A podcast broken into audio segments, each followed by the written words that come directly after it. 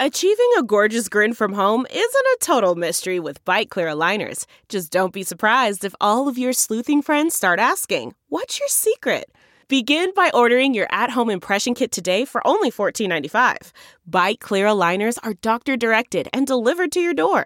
Treatment costs thousands less than braces. Plus, they offer flexible financing, accept eligible insurance, and you can pay with your HSA FSA. Get 80% off your impression kit when you use code WONDERY at Byte.com. That's B-Y-T-E dot com. Start your confidence journey today with Byte. UVA football is the softest bunch of cream puffs, bow tie wearing, brie cheese eating, ascot wearing wussies I've ever seen in my life.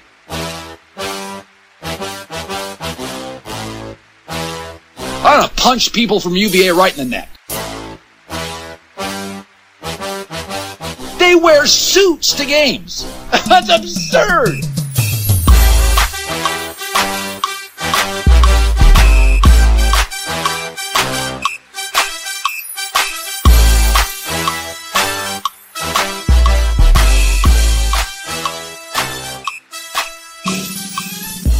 Welcome back, everyone, to the Guys in Ties podcast. This is Dustin, and it is Sunday morning at around 10 when me and Rob are recording this. And speaking of Rob, Rob, how are you doing today? telling you, Dustin, we, we saw this last week, and we're seeing it again this week. I'm always better when football wins, and not just wins, wins convincingly. And God, yesterday was so cool, so much fun. Yesterday was a good day for UVA sports, and we're going to get into all of it. Um, but first, got to say that I've got Rob on the phone today. We are not together, unfortunately. So it's a sad day for us, but uh, we couldn't get the the technology working in our favor. We need a producer. Is what we need. Full time producer. I I am the producer, Rob. Well, you're doing a great job, man. we need we need someone who can uh, We need a tell remote. Rob how to work the mics. yeah, we'll get there. We'll get there, fam. We'll get there. We'll get there. But so to start off with, Rob, I just want your quick takeaways from the game yesterday. I think it starts with physicality because I was talking to some people yesterday about this. This was the first ACC game I can remember in a long time where Virginia was by far the most physical team on the field. I mean, Louisville had no answer for us, and that doesn't mean we were running at will. It doesn't mean our pass rush was necessarily getting there every time, but it meant that we controlled the game, we controlled the line of scrimmage, and we were the ones delivering blows.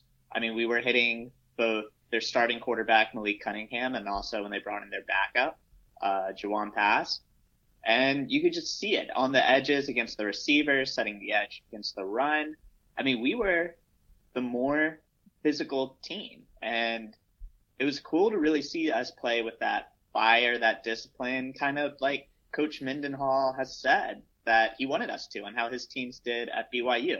I mean, look at the rushing yards. We had 204 rushing yards to just 66 on their end. I mean, this was a foundational type of win. At least I hope that's what it should be. Just manhandling Louisville like that. Yeah, and um, I like how you, you talk about the running game because this is one of the, you know, last year we were dead last in run defense and run offense. And today or yesterday, we held them to only 66 yards and we had over 200 yards rushing. And I think that's just a huge uh, point of emphasis on how much better we've gotten as a team from this year to last year. And I mean, this is not to say that this is the Louisville team from a couple years ago, right? This Louisville team is without their starting star quarterback, Lamar Jackson. And this is a Louisville team who is clearly in kind of a rebuilding mode with their defense. So they're not at the top of the ACC, but it's still good to, you know, get a ACC win right off the bat. Oh, definitely. I mean, third year in a row, we're starting 1 and 0 in the conference, which I think is pretty cool. And while Louisville isn't what they were last year, you can't discount the talent they have on this team. I mean, Jawon Pass was a top recruit. I mean, this was a guy that was supposed to be a really, really good player out of high school. And so was Malik Cunningham. And you look at their passing stats. Jawon passed 10 for 19 for 113 yards and an interception. And Malik Cunningham, 6 for 9 for 35 yards and an interception. Both were sacked twice. I mean, these are talented players that, yeah, they haven't worked out so far this year, but we can't discount the fact that this is the most talented team UVA has faced this season. And it's really not close, their talent level compared to probably Indiana's, which is the second best team. And Virginia came out and, you know, the game was never really in question after that goal line stand, which is one thing I want to talk about. That goal line stand mm-hmm. was really what I hope to be season defining. I mean, that was, that reminds me of that Florida State goal line stand we had when we went to the bowl game with Mike London. Yeah. Yeah. I mean, I, I think that this really shows the kind of mentality that our defense has. You know, you know, Perkins threw that interception and then our defense stood up and stopped them from getting a touchdown and perhaps might have given them a little bit of momentum to get back into the game. But our defense really held its own. And in past years, I just don't think that would have happened. Yeah. And I mean, it starts, there's a pass that Olamide Zaccheaus probably should have caught, but it starts with Bryce Perkins, you know, chasing down the Louisville defender. And then on the goal line, we were thin on the defensive line. Richard Burney didn't play.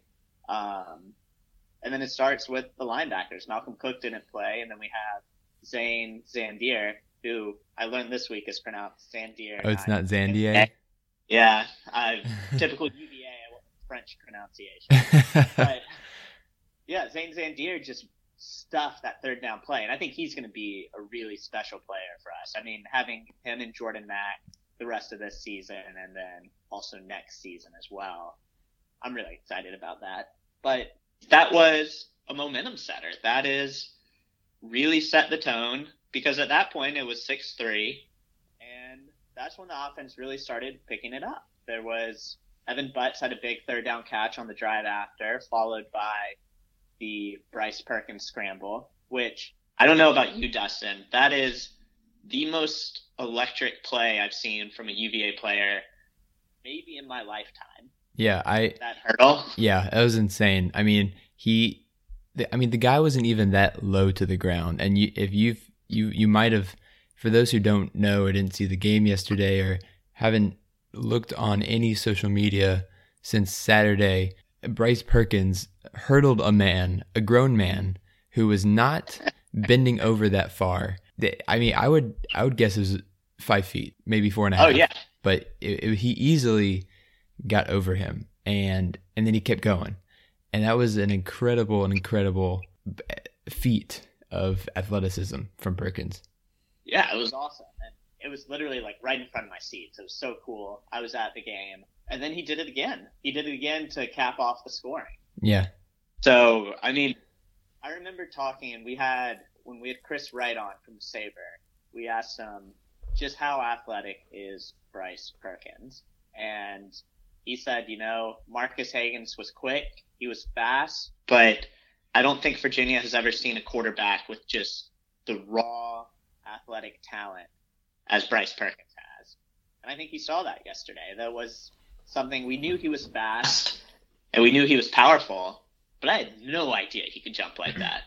Yeah, and speaking of Bryce Perkins, I just want to ask you about his passing real quick because you know this is something that we've touched on probably every episode since we started talking about football on a consistent basis. And I I'm feeling more and more comfortable with him passing every single week. Oh yeah. There's there's definite growth there. And I think part of it too is we were probably a little spoiled the past two years and didn't even really notice it as far as Bryce Perkins, sorry, uh, Kurt Benkert's arm talent. I mean, Kurt Benkert is in the NFL for a reason. Mm-hmm. And mm-hmm. while, you know, he was never the most consistent guy in the world and he looked great some weeks and awful the next, especially to end the season last year. He really did not end the season well. He had incredible arm talent and, you know, some of the best pure passing ability we've seen from a UVA quarterback in Scott Stadium.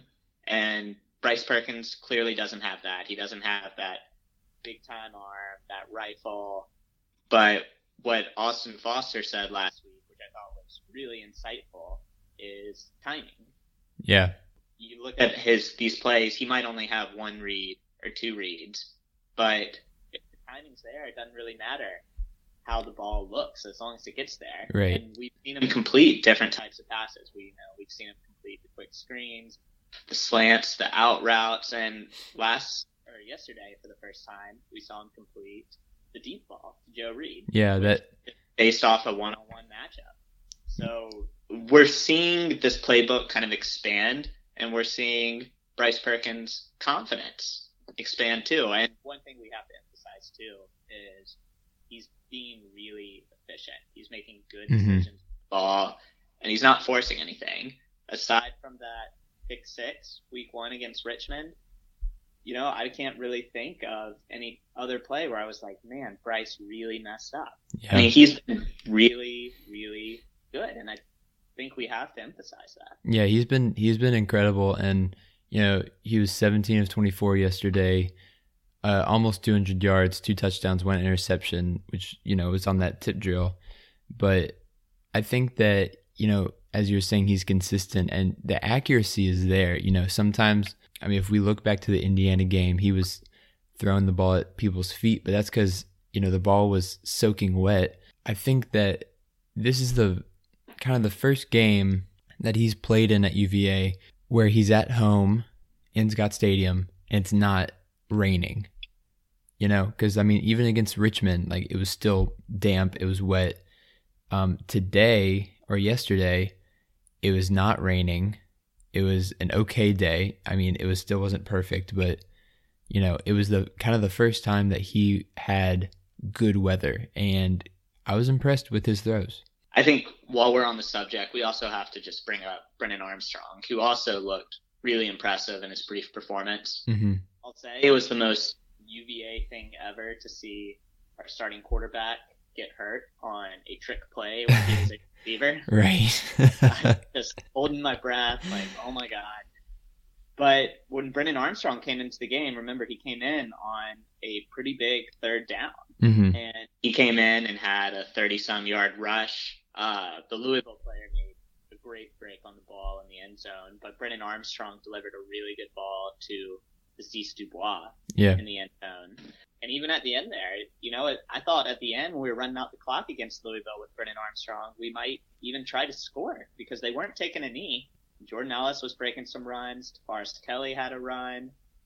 I mean, you got to be happy with what you've seen from the quarterbacks. So, I mean, it's just been an area of growth for sure. And Right. It's comforting to see. Right. And I mean, this is a good look for the future, too. I mean, if the coaches can somehow redshirt Armstrong and not play him in like half the games this season, I think that'll be a really big boost for our future, just so that we can have him for four more years. So let's let's talk a little bit about the defense, maybe. Yeah, that sounds good. So Charles Snowden, the obvious star uh, this week. You know, eight total tackles, one and a half for loss, one sack, one fumble recovery, and one interception where he just snagged that ball. That was pretty cool. Not Yeah. to mention two other pass breakups. hmm So Charles Snowden, a guy that has flash potential, and now it seems like it's all kind of coming together, which was really fun to see. We also had Bryce Hall finally getting his interception. He dropped a couple so far this year. He played really, really well, but Mhm. dropped a couple this year. So it's great to see him get that pick. On and again, that really stalled that next Louisville drive because Jawon Pass when he came in, he came out slinging Yeah. and they were moving the ball, and that was great way to just say, nope, we're still going to win this game. Yeah. So, great play. And we also just, in general, while the pass rush wasn't great, it wasn't getting there immediately. hmm The secondary played well, and, you know, it was the first game since 2009 that Virginia didn't allow a touchdown. It was the first game Maryland, or, uh, that Louisville hadn't scored a touchdown uh, since they joined the ACC. So I mean, great defensive performances across the board. Eli Hanback with the sack, Aaron Faumui had the sack, true freshman. He had the sack that Charles Snowden recovered the fumble on. Mm-hmm. Jordan Redmond played really well. He had a half sack along with Jordan Mack. I mean, one thing that is easy to overlook just in the way that Bryce Perkins hurdled the guy is that the defense played really, really well, and it's been part of a trend. While they've given up points here and there, if they're giving up points, it's normally on short fields. And considering the lack of depth we have at the defensive line, I mean, these guys have come to play week after week. Yeah, and um, I agree with you. And the def- you know we're on the defensive line, and we've definitely got some guys hurt, and we've got some guys who you know haven't played yet because of academic issues. But I, I'm really impressed with how they've produced over the past couple weeks and how they've just gotten better. And you know, we're we're saying this, you know, they haven't really gotten many sacks. They're not pressuring the QB as fast as we'd like, but our secondary is good enough to hold up at least a little bit. And hopefully we can get some of those guys healthy again. We can get some guys uh, eligible to play. And hopefully that line just gets better as the season goes on. Yeah, one thing definitely worth calling attention to uh, Richard Burney, who obviously made a switch from tight end to defensive end and then played really well so far this season. Not even all things considered, just in general, he has played well. Mm-hmm. Uh, he did not play yesterday because of a medical dis- uh, condition that Bronco Mendenhall didn't disclose. So something to monitor. Obviously, wish him the best and hope that it's nothing serious and that he can get back on the football field. But that's a big thing to monitor because while it looks like we might be, be getting Dylan Thompson soon, Richard Burney is definitely a player and a player who had been starting for us. So hopefully there's nothing serious going on there. Yeah, hopefully yeah. hopefully it's all good. I mean, I hope that he can come back, but if this is a medical issue that's, you know, it's going to affect his career, then that's that's really unfortunate. Um, and speaking of defensive line troubles, we have a defensive line recruit that Rob gave a yell to last week who uh, has reopened his commitment. And Rob, I was wondering if you wanted to talk about that for a sec. Yeah, I mean, I don't think there's really too much to go into there. I know there's a lot going on on uh, his recruiting front as far as making sure UVA fits the needs and his desires as a school, both uh, you know academically and athletically is what we're hearing. So I don't think there's really a need to go too in depth there. Um, but there's a lot going on there. That decision made doesn't seem like it was purely about football when he reopened his recruiting process. Yeah. Ben Smiley's a guy that wants to come here, and we'll just have to see if it's able to work itself out. Yeah, but, we and we hope he can come because he's a he's a boss, but um, you know, hopefully he can he can figure it out, and hopefully the U, the UVA can work with them on, you know, getting him ready for the for next season. But if not, then you know that's that's how it happens. And we move on. But you know, there's a lot of momentum with the program, and one thing that we'd be remiss if we didn't bring up is kind of a momentum that died yesterday uh, mm. with Virginia Tech, and you know, we're a UVA podcast. I respect the Virginia Tech football program, but there's no way when Virginia Tech loses to ODU, we can't bring this up. Yeah. What were your thoughts on that game, Dustin? You know, I was watching it, and I was at dinner with um with some family, and I actually had to go to the bathroom, and for like 15 minutes and watch the end of the game so that so that I could um you know actually see it because I wanted to make sure it happened, and uh, I I was I mean I was impressed by ODU. They looked really good, but also Tech looked beatable.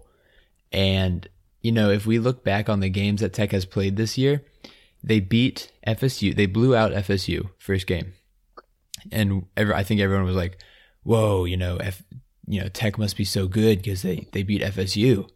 But FSU sucks this year. Like legit, they they are but on the offensive line. They they have no offense. Their defense sucks. So FSU is bad. Um, and then Tech blows out William and Mary at home in their first uh, game, right? And then everyone's like, "Oh, Tech's so good. They blew out William and Mary, and and FSU." And then they didn't play last week because of the hurricane. And so those are the only two games that we've seen Tech play this year, right? And now they go and lose to ODU uh, in the 757 in like their recruiting zone. And I can't help but think that Tech is not as good as they seem to be this year, you know? And give me a little bit of hope for the for the future. Yeah, I just in my office this week, I always listen to the Virginia football clips on the best seat in the house, uh, the Charlottesville radio station. Mm-hmm. And Jay James this week, I forget who he had on, but his point of one segment was Virginia Tech looks good, but don't crown them yet.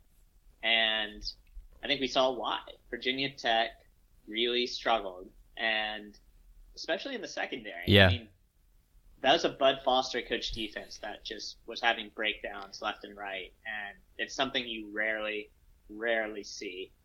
And you know, we'll we'll see. I think Virginia Tech will rebound. I do think they're a very good team, but all of a sudden, that date at the end of the season, you know, it doesn't look as bad. And the ACC across the board isn't the sexiest conference by any means. You Mhm. have Clemson that looks really good, but then outside of Clemson, is Miami the second best team? Is Virginia Tech still the second best team? You know, uh, NC State they're up there, but they aren't the best team in the world. Boston College got, you know, beat pretty soundly yesterday. Mm-hmm. There's, I mean, Duke might be the second best team right now. Right. all we know. So there's a lot still left to be determined. And as far as our schedule goes, UVA's schedules goes, after beating Louisville the way we did yesterday, you know, you would think there's three more wins on that schedule. And Mm-hmm. potentially even the way I was talking to Austin yesterday, um, our guest last week, he was saying the way Coach Anae, Robert Anae, the offensive coordinator, has been calling games.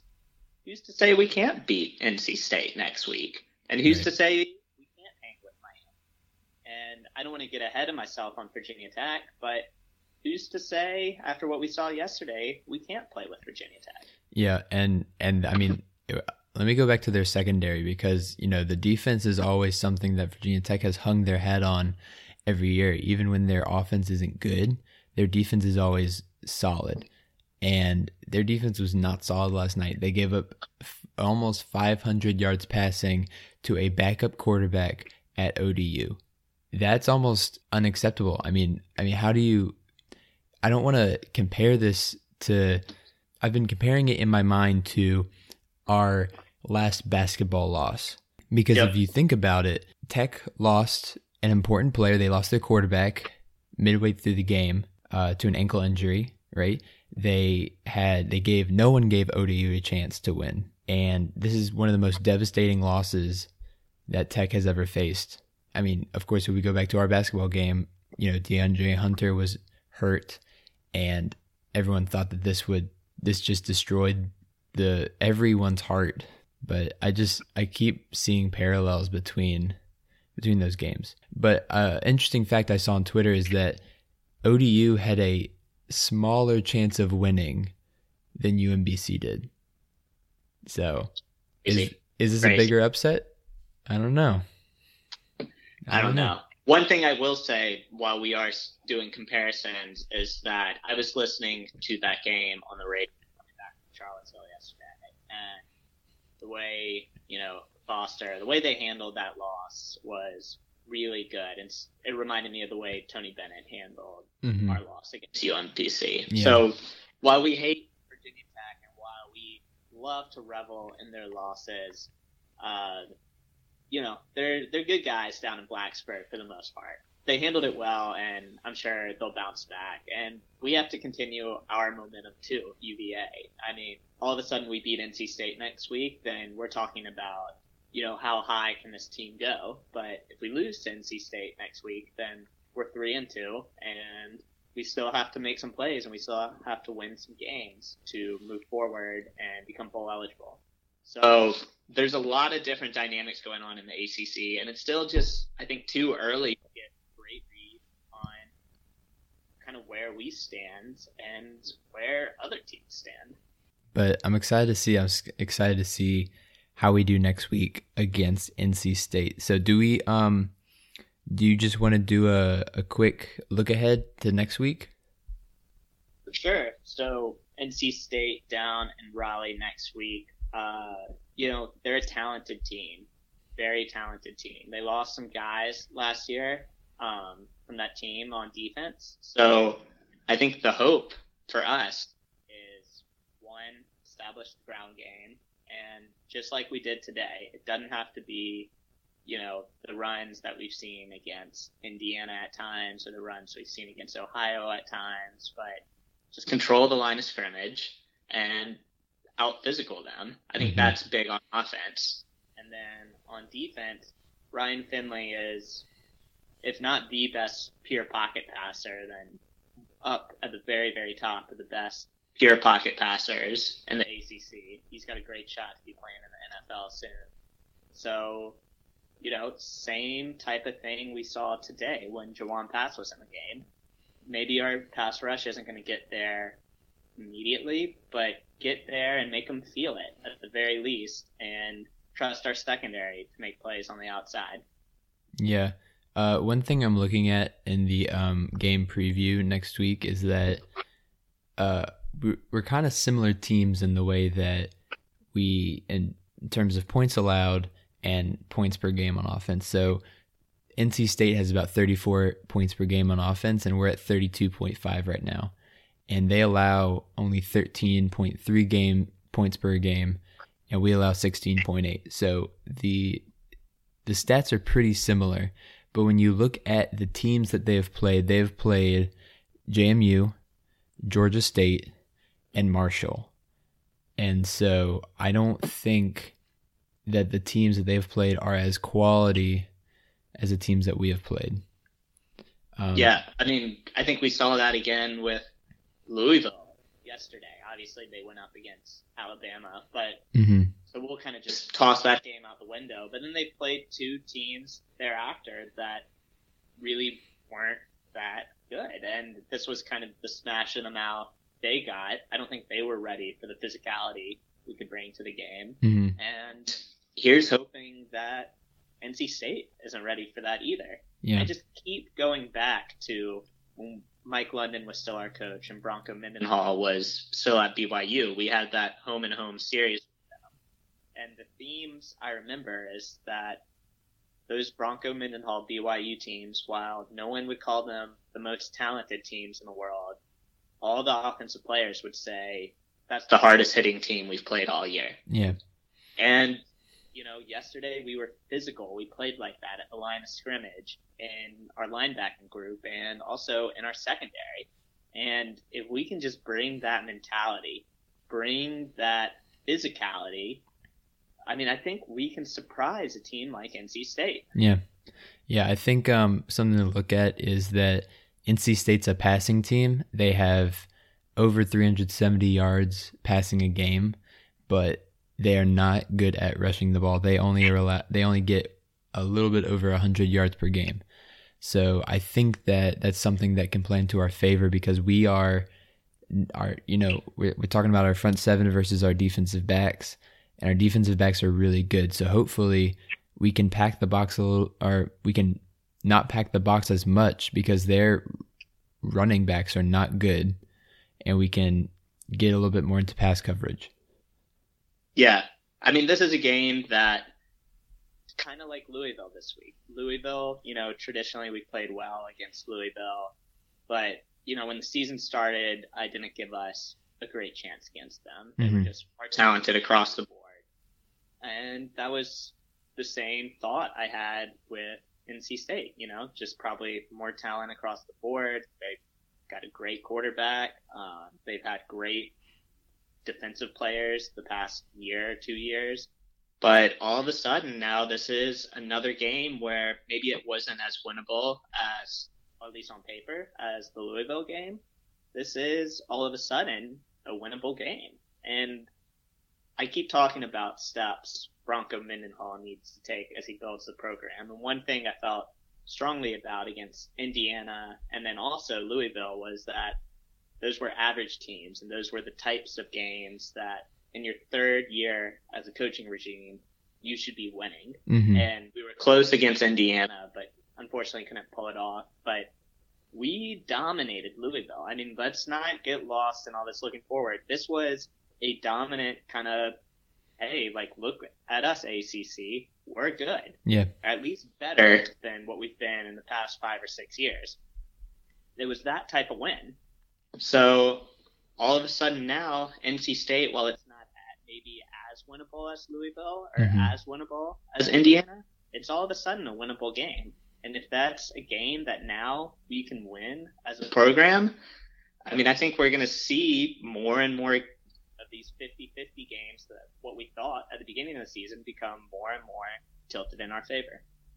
Yeah, yeah, and I um I'm excited to see what what we can do next week, and uh, hopefully we we come to play, and hopefully it's not raining because we seem to play better when it's not raining. That's just uh that's just my take. But uh but yeah, is there anything else you want to say about football? Anything that you want to see worked on? I know there's one area that I want to see us improve on, but I want to ask you first. What is something that we can improve on from the Louisville game? Well, I would have told you after the first quarter, the place picking situation. Yes, that's what I was thinking too. Hunter Pearson. How about that? Maybe we finally have our kicker, and maybe he's a four-year guy. Yeah. I mean, granted, he he didn't his kicks weren't like super long or anything. But hey, if you're gonna make them, that's all I need. I. I mean, I mean, I feel bad for for Mejia because you know when you're a kicker and you miss those kicks, it it really gets to you, and so I I do feel bad for him. But at the end of the day, we gotta have a kicker who can make those thirty yard field goals. You know, and yeah, um, not it's huge. yeah, it seems like it seems like Pearson is the the guy for that now. So, well, I And guess Pearson- yeah. Sorry, go I'm on. not mistaken, he's on scholarship. So Yeah. I mean, they were really high on this guy no, no, we we kicker on scholarship. yeah we sought him out and we put him on scholarship.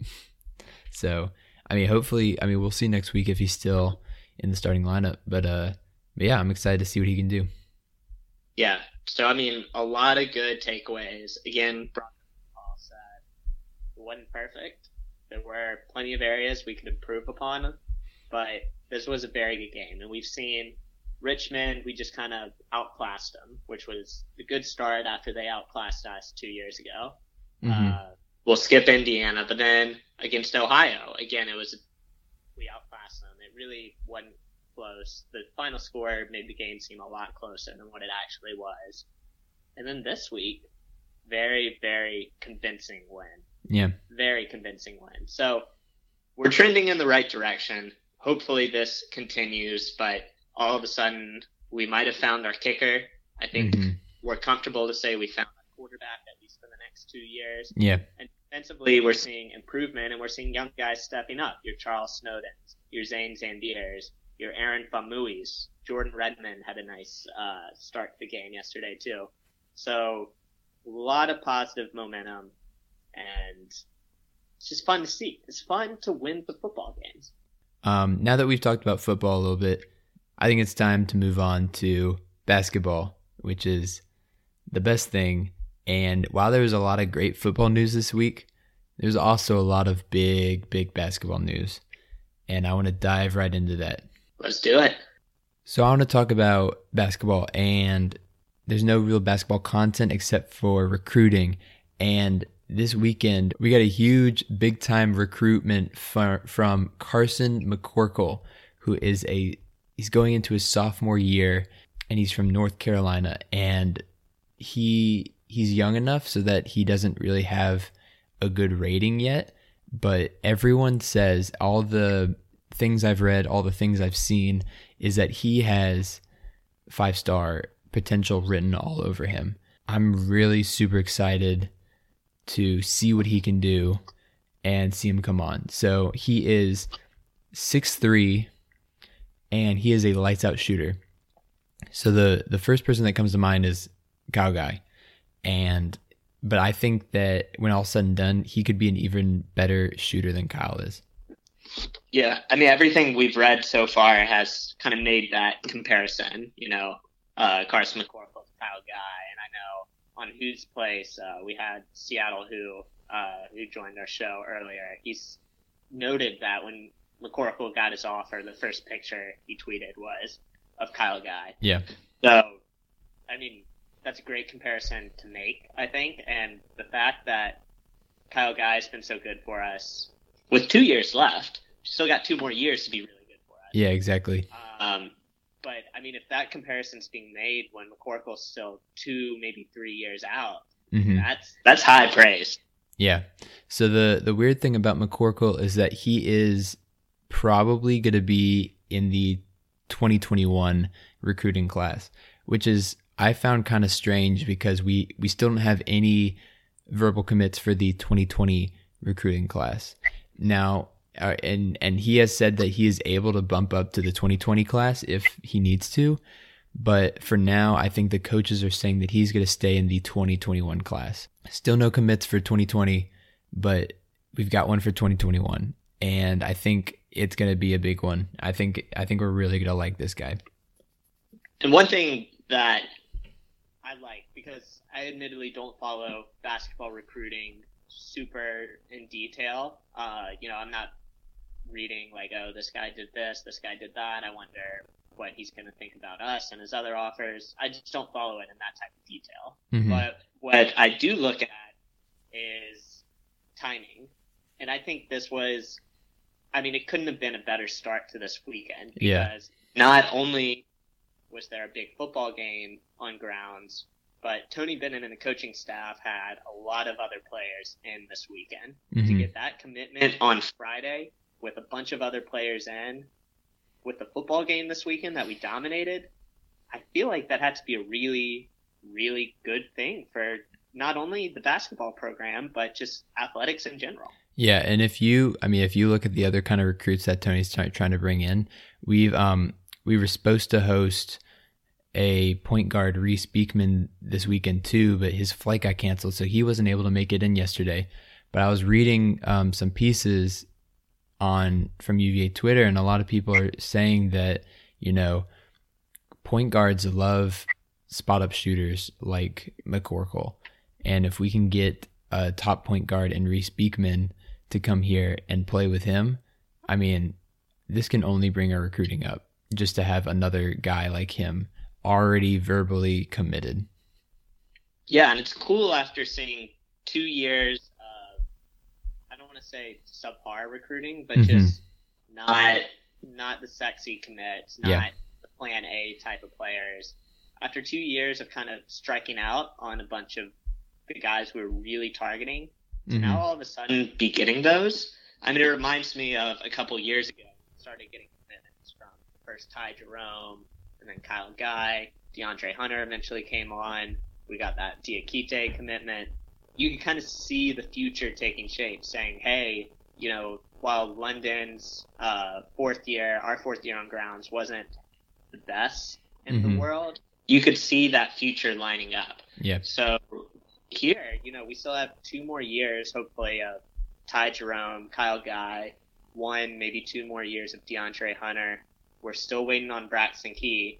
But then all of a sudden, to be getting these four star type of guys we've been getting the past couple of months, you can kind of see, hey, you know, this phase one of Virginia sex, your or success, you know, your Joe Harris, your Malcolm Brogdon's, Anthony Gills. Now you're kind of seeing phase two, Ty Jerome, Kyle Guy. Now you're starting to see kind of the next generation, if you will, set itself up, and it's really exciting to see. Yeah. Yeah, it's been it's been a wild ride since Tony got here in Charlottesville and I'm only more excited to see where it's going to go as we get these higher and higher level recruits. I mean, if he can get these five-star guys to re- commit and to stay for 4 years and play defense and you know, this is to be this is to be something. Going to be something.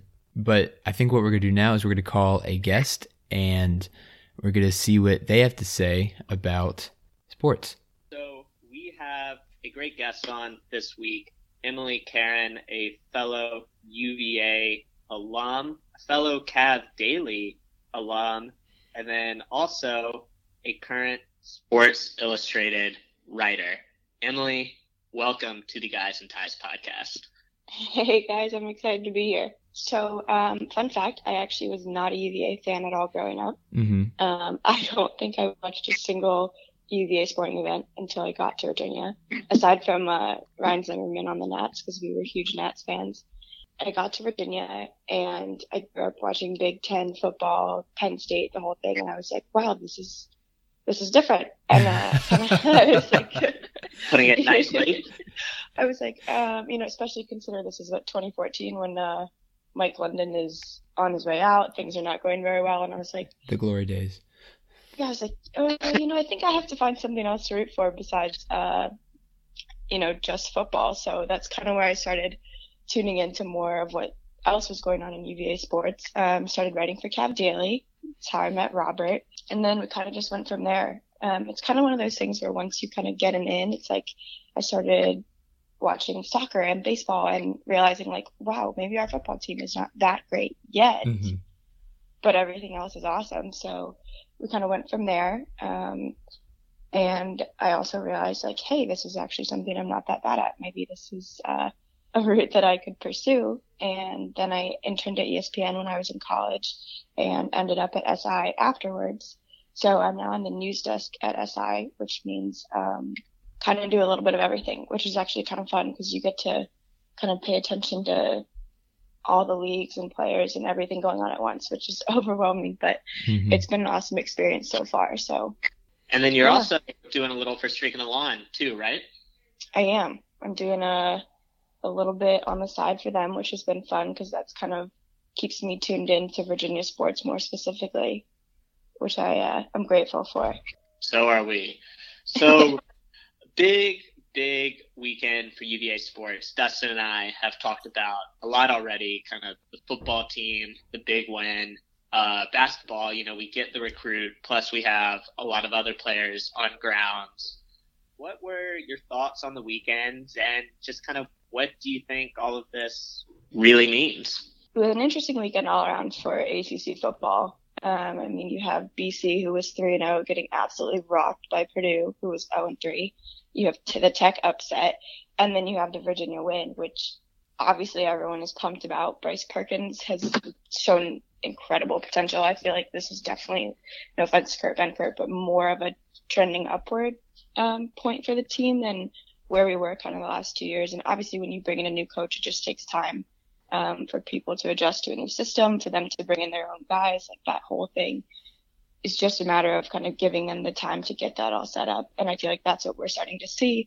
But you also have to consider that we still are playing Louisville, who is one of the worst teams in the ACC right now. So I kind of, you know, it's like I was excited and Perkins showed a lot of potential. Um, we looked good on both sides of the ball, but you have to keep in mind, you know, like if we're facing someone with more stature and we're able to do that, then I'm really going to be excited. I mean, this was kind of like, okay, this is like a glimmer of hope, but let's not get too high on the team quite yet. Um, in my opinion, I like to kind of keep things in perspective. I feel like with Virginia, everyone always hypes everything up and then it's like this massive letdown.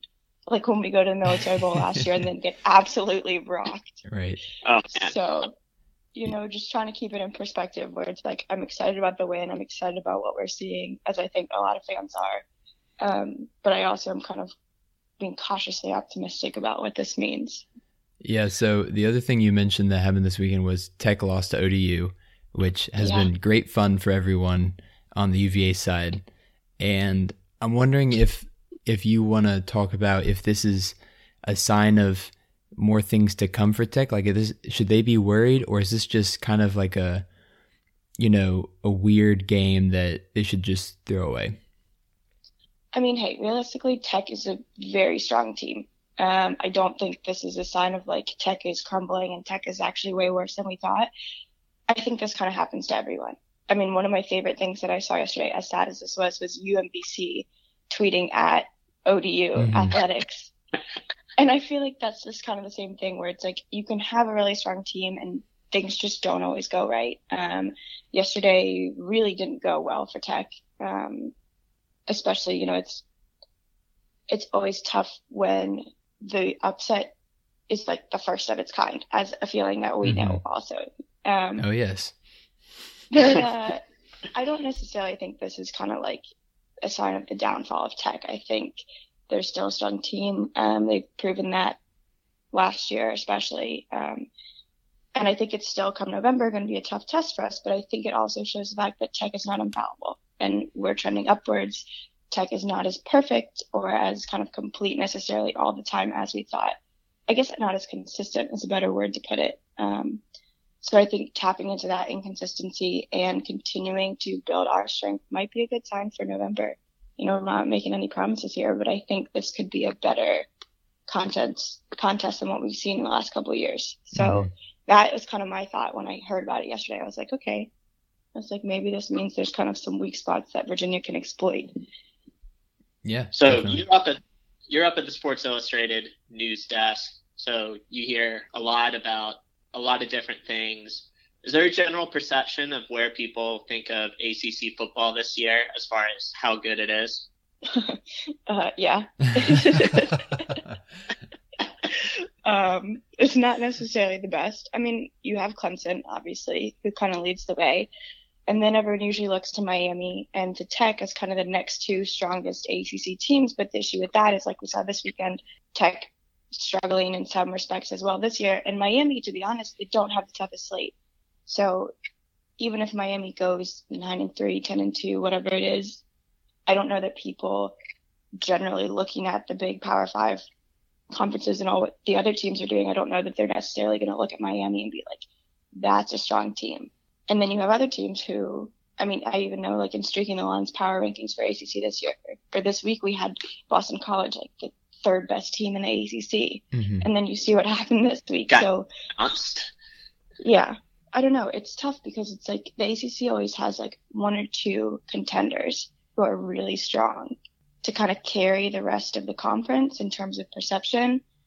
But then I think that's where teams like Virginia and NC State and teams who are kind of starting to get a more respected perception.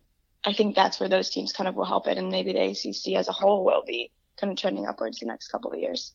Where do you see Virginia in the ACC? Uh, do you think we're still kind of trending towards the bottom? Do you think we're more in the middle? Kind of where do you see us in? No, I would definitely say Virginia's in the middle of the pack ACC team. Um, I mean, you look at like NC State, and Louisville and other schools like that. And you're like, okay, we're not quite that bad, um, but we're no Clemson. And I feel like the ACC right now has so many teams that are just kind of that middle of the pack that it gets hard to differentiate where we fall on that spectrum, where a lot of teams in the ACC fall on that spectrum. So, you know, everyone has established the best teams and established the worst teams. And then there's this kind of muddle in the middle. And I think Virginia is definitely there. I don't think one loss to Indiana is going to put us way at the bottom when you look at who else everyone else in the ACC has played and how those games have panned out. I'm I'm to move away from football because I'm a basketball guy. And yesterday at the game, we had two of our commits, uh, Casey Morsell and Kadin Shedrick, uh, at the football game. And I was wondering if you could talk about them and what you think they can bring to the table. We just have to give props to Tony Bennett and the rest of his staff because they are incredible at recruiting guys who are not the guys that everyone is seeking mm-hmm. and finding players who have such potential to be developed and to stay with the program for a few years and make an actual impact um, in terms of keeping this program kind of at the level that it is. And I think when you look at those guys, I mean, Shedrick is a big man. He's got to put some uh, some muscle on. He's a little bit on the lanky side, mm-hmm. but um, I mean, you even just think of like the development of Jack Salt right. over his you know time at Virginia and what Tony Bennett was able to do there, and I see a lot of that potential. Plus, I think Shedrick is a much better shooter than Jack Salt. Yeah. So I don't know. I think those are two guys again who it's like they're not names that are going to pop as like the top 50 recruits in the class. So they're not names that are people are going to be talking about going into the season. Mm-hmm. Um, but I think give them a year or two at Virginia, and those are names that are going to be important to Virginia's continued success. And I think Tony Bennett is really good at finding guys like that, and that's what I see for them. Yeah, and um, speaking, keeping on the lane of recruiting, we just got a huge commit from Carson McCorkle uh, mm-hmm. this weekend as well, right before the football game, and I was wondering if uh, you can give us a little bit more insight as to his game. I know he's only a sophomore, but all right, I mean he's going into his sophomore year, so he, there's not a lot of stuff to look at yet. But what is his potential down the road? Yeah, I mean, truthfully, kind of like you said, it's hard to tell because we haven't seen a lot of him yet. Obviously, the coaches have in recruiting trips and whatnot, um, but there's not a lot of footage out there on him. But from what I have read, you know, he's a three star right now, but by the time he's a senior, easily bump up to at least four star, maybe five star. Mm-hmm. Um, so there's clearly a lot of potential there. I think, I mean, it's interesting to me that we were able to land him so early on, which um, I think, I mean, that's one of those things where you're like, okay, does that mean he really wants to go to Virginia? Or does that mean he just wants to know where he's going early and this is like what the options were? Yeah. I'm hoping that it's more of a he really wanted to go to Virginia, which then again kind of gives me hope that he feels like he fits into our system. Mm-hmm. Um, so I think that always is a positive thing where you're like, okay, he's someone who's committed to what we do here and committed to the way we play basketball and clearly committed to the way Tony Bennett runs his team. And so I think that's a good sign. I mean, hopefully now that he's committed, Virginia fans will be paying more attention to what he's doing in high school. I mean, it's also hard because he clearly is wildly talented if he's getting scouted by Virginia and recruited and committing Mhm. there um, as only a sophomore. But the other thing is too, the development of a player over two years is huge. Mm-hmm. So I feel like what we see from him now will not necessarily be what we get from him when he comes to Virginia. Yeah. If that makes sense. Yeah, no, definitely. And and I the only thing I worry about when we get a recruit this early is that they leave, you know, and they, Yeah, they there's and the possibility because concern. it's only a verbal commit, and so if Yeah. if a school like Kansas or Kentucky or Duke comes, you know, poking around, and they're more than likely to, you know, with a kid of his shooting abilities, I think that, you know, it'll be interesting to see if he actually stays. And I hope he does because he seems like he'd be a perfect fit.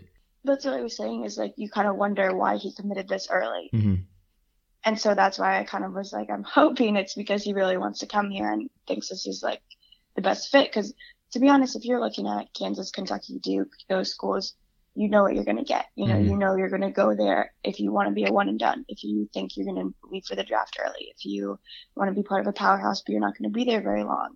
But if you kind of see yourself as a player who could benefit from the development that comes from staying at Virginia, then that's a better place for you. So I'm hoping that's kind of where he sees himself. But like I said, also there's a lot of chatter online about how recruiting status will bump the next couple of years. Yeah. And if he's a five star his senior year and he's still only verbally committed, then yeah, there's definitely a chance that other schools try to sway him and try to kind of pull him their way. So it is a concern, but I'm hoping that his commitment this early is kind of more of the the positive, not like the scared, let me commit early. Yeah. More like I really, you know, more of I really want to be part of this program. hmm But you can also look at it too, just kind of. I kind of look at it in the Ty Jerome mold, in the sense that Ty Jerome didn't commit as early as McCorkle did, but Ty Jerome was that first commitment of that class, and it was pretty early. And he was able to help bring in other guys, you know, your Kyle guys, uh, eventually your. So we'll see. We'll see kind of what all this entails. Uh, at the time being, I think we're all just really excited. Big time player, and if he sticks with us, then he's got the potential to bring on a lot of other guys too. Oh my God, yeah. I mean, you think about the fact that this is class of 2021 we're talking about. So if 2021 is already getting a big name or getting someone who's got a lot of talent, then it's other guys in 2021 who are like, okay, like maybe this is a program I should consider. You know, guys who are sophomores and aren't even really thinking about recruiting yet, but who are going to be big name additions to a roster. Those are the guys now who are like, okay, this guy's already on board for Virginia. Like, let me look more into Virginia. Well, and it's also going to help with. It can only help with 2020. I feel like right, like you have someone who who sees what Tony like, who really believes in Tony's system. It seems like, and you've got these guys like Henry Coleman, Keon Johnson, um, who who haven't committed yet but are interested, or at least the coaches are interested in them. And I, I just I hope that seeing this happen, they can it might help them commit to us too. Well, in 2020 is really probably the coach's focus right now anyway. hmm um, because 2020 they don't have any one on board yet. Yeah. Um, you know, 2019 recruiting is kind of wrapping up this fall. So 2020 is definitely where they're looking. Um, so I think that, like you said, this definitely helps in that regard also. Great stuff. Emily, before we wrap this up, is there any big thought you want to leave us on, whether it's football, basketball, anything that's just kind of on your mind, UVA sports? Or another sport. Oh, God. So much pressure. I don't know. I guess this would be something. Um, there was a conversation I was a part of last week about kind of basketball. And since we were just talking about recruiting, I was thinking about this about how so many fans are still so upset about the UMBC loss and kind of Mhm. like so angry about things that happened. And I feel like this goes for our football team too, is like none of Virginia's programs are perfect. No sports team you're ever going to root for is going to be have undefeated seasons every season and win every championship title, you know? Mhm. But it's just, I really wish, and I guess I could fault myself for this sometimes too when it comes to football, especially. It's like, I wish that Virginia fans would just stick with it. hmm You know, like even football games as a student, there were so many people who just didn't care about going if we weren't good. And this is something that I also was talking about is the fact that it's like the chicken or the egg thing. Like, if teams have no support, are they going to be good? But if they're not good, they're not going to get any support. So Mhm. it's like, Chicken I and the egg. yeah, you know, like what I'm hoping is like with football trending upwards, that the people start to support them and continue to support them through big wins like this weekend over Louisville, where there are exciting plays and everyone's into it, versus even games that we don't do as well. at. And I guess that's what kind of sparked it was thinking about basketball is like, all right, this team still did incredible things. There's still a ton of potential. With football, there's still a ton of potential. So I feel like people just need to kind of give the teams a have a little more faith in our in our programs, especially Carla Williams seems to be really doing good things there. So I Mhm. feel like this is a good time to be a Virginia fan. I feel like people Yeah, we just have- need to recognize that. Yeah. We over here, Guys and Ties podcast are very big fans of Carla Williams. hmm Yeah. So she's been really exciting. It was my dad and I. We were looking over her at the game yesterday. She was doing an interview on the broadcast, like right in front of our seats, and we we're like, "Hey, there she is." So, uh, yeah, there's a lot of momentum, and I think you're spot on. Hopefully, uh, hopefully we can support our guys and our teams uh, all the way through. Yeah. and- also, like even if you don't like the rest of football, like Bryce Perkins is so fun to watch. yeah. Yeah, it is. I mean, he's incredible. He jumped over a whole Right? man. Two times, and he did it twice. Yeah, he did it twice. He did it twice. But going back to going back to your point on the fans, like there was only roughly more or less thirty thousand people in the stadium yesterday, and it's kind of. I mean, I get it. We you know we haven't been great in the past couple of years or so, but I mean, if you look back at the crowds that Tony Bennett had when he first started at UVA, like it was bad. Like I know you Yeah. weren't a fan back then, but I I was still I was going to games when Tony first started, and it was rough. Like the games were rough, the fans were rough. Like it was all bad. But now that he started winning and his system works, it's amazing. And I think we've sold out JPJ this season already. Fifth year in a row. Yeah, yeah. So it's wild. yeah, so I hope eventually we can get to there with um, Scott Stadium as well. I mean, Tony Bennett is a magician, so hopefully Bronco Mendenhall can take some tips in that regard. Right. yeah. All right, everybody. Emily, Caron, Emily, thanks for coming on. Uh, we'll have to have you back sometime. Yeah, of course. Just let me know. Yeah, thanks so much. This was wonderful. So once again, that was Emily Caron, and thank you so much to her for coming on and giving us a lot of great insight into football and recruiting. But I think that Rob and I are going to wrap this up, and we're just going to give some yells. So mine is going to go out to the Virginia Tech football Twitter, and two years ago, when ODU was getting a new scoreboard, they had a graphic, and on the graphic, it said that ODU beat Tech, and the Tech football Twitter said something like, "LOL, yeah, yeah, right."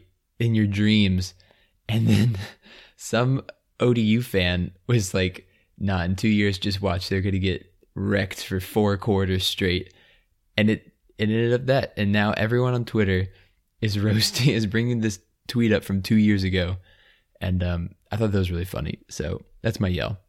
I had to give a yell to our Go ACC moment of the week, the Louisville kickoff returner taking a knee on the kickoff at the one yard line when he thought he was in zone. I, you know, if it was six years ago, I could have seen maybe Khalek Shepherd do that. I could have maybe seen a number of Virginia players do that. Uh, so for once, and maybe the first time in my lifetime, it was great to see just a boneheaded play from the other team. Just take a knee at the one yard line, and Dustin and I are kind of in the mood of trolling right now. Dustin on ODU, and I just I couldn't let this go. I'm just looking at the picture right now. I couldn't let this go. It's a it's a good weekend for trolling. We've got a lot of a lot of content on the on Twitter, but I think that's it for us for today. So thank you guys so much for listening. I know this was a kind of a weird episode with the with some sound problems and Rob and I not being together, but thanks for listening anyway. Give us a follow on Twitter at Guys and Ties Pod. Give us a follow on Snapchat at Guys and Ties Pod. Uh, subscribe on iTunes or Podbean if you want to keep listening. And we'll see you guys next week. Goes, baby.